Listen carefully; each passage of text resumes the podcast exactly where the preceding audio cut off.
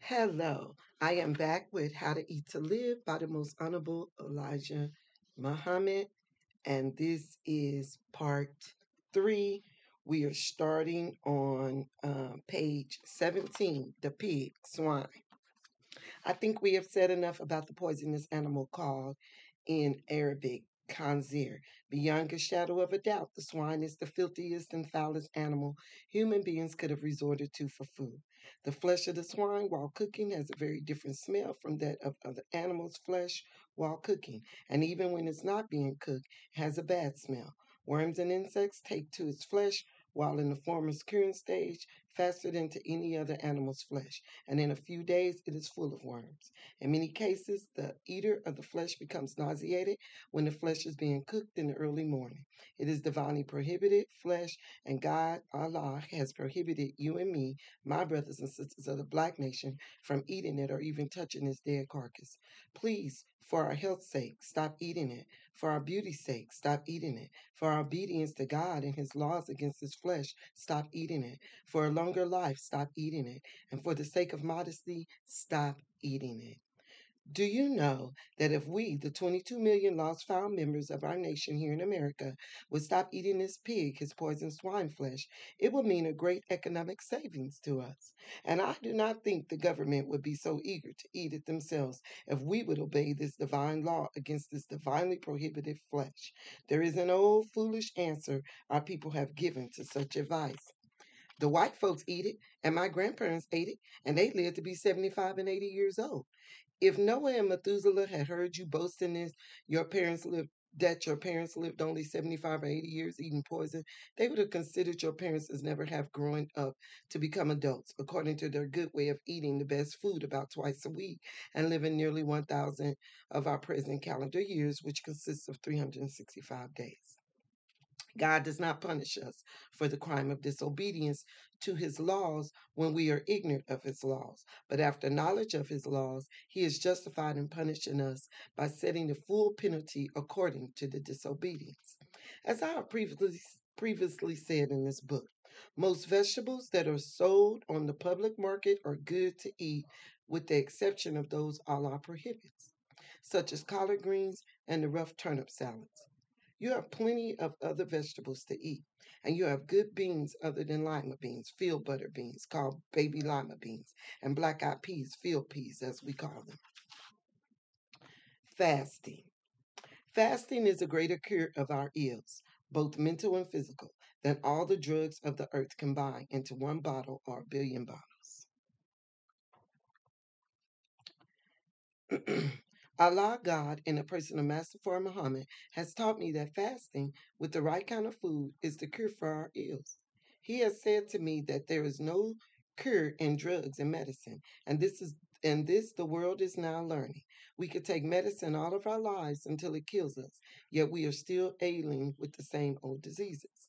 The bad foods and drinks that we are putting into our bodies keeps us a victim to illnesses. There are very few nice doctors who like to tell you that drugs are not good for you because they paid for their learning and want to keep practicing. But how to eat to live is what we want to know and have wanted to know all of our lives. All men and women want to know how they can prolong their lives. Nature teaches us to stay here in this life as long as we can. Nature has never taught anyone that he should leave this life and find another one somewhere else because we only have one life. And if this life is destroyed, we would have a hard time trying to eat more life. It is impossible. So try to keep this life that you have as long as possible. Go when you cannot stay here any longer. Allah taught me that one meal a day would keep us here for a long time. We would live over 100 years eating one meal every two days, would lengthen our lives just that much longer. He said to me that you will never be sick eating one meal every three days. The fact that fasting is the cure for 90% of our ills is known by the medical scientists, but they do not teach you that. They know that tobacco, hard whiskey, and alcohol are not good for you and will shorten your life and kill you. But most of them are too weak themselves to stop drinking, smoking, or chewing tobacco.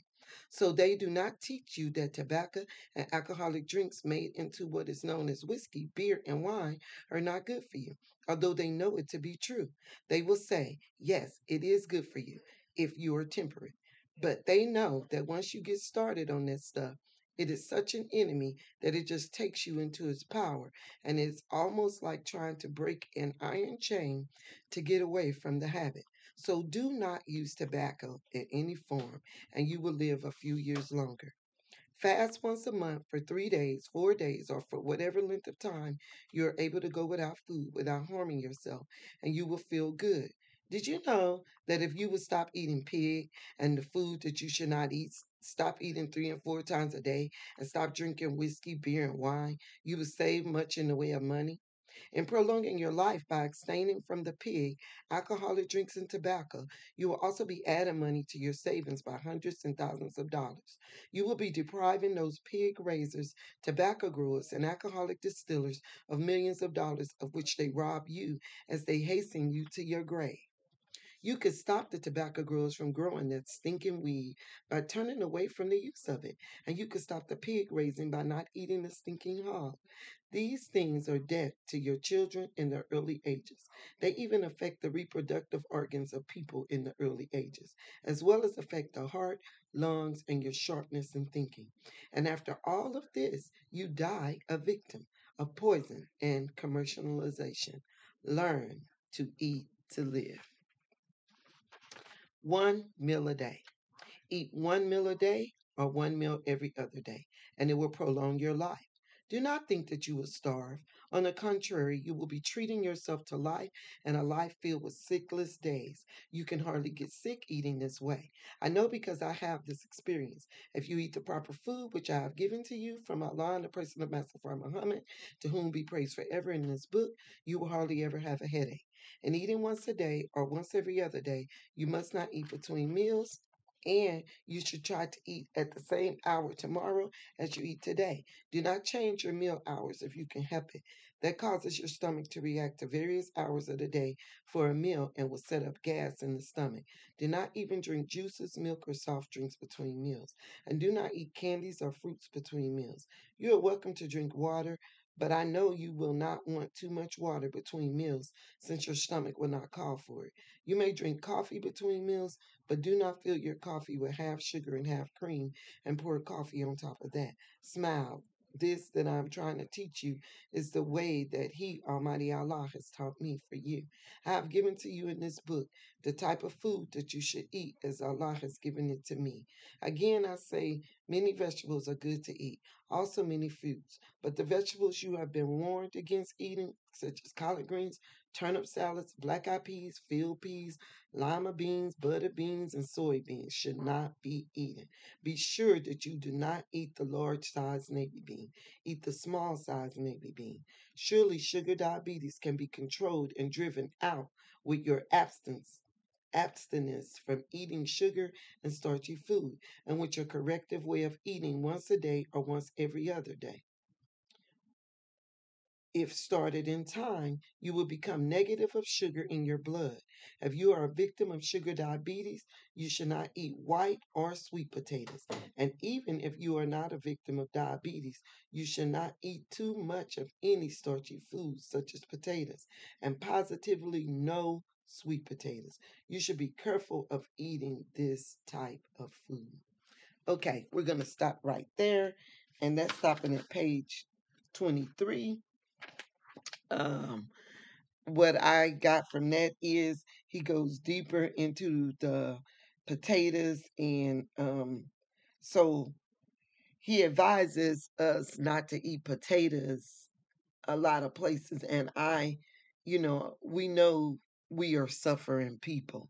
Um, women, one out of two black women will have diabetes. So um, it's best to stay away from white potatoes.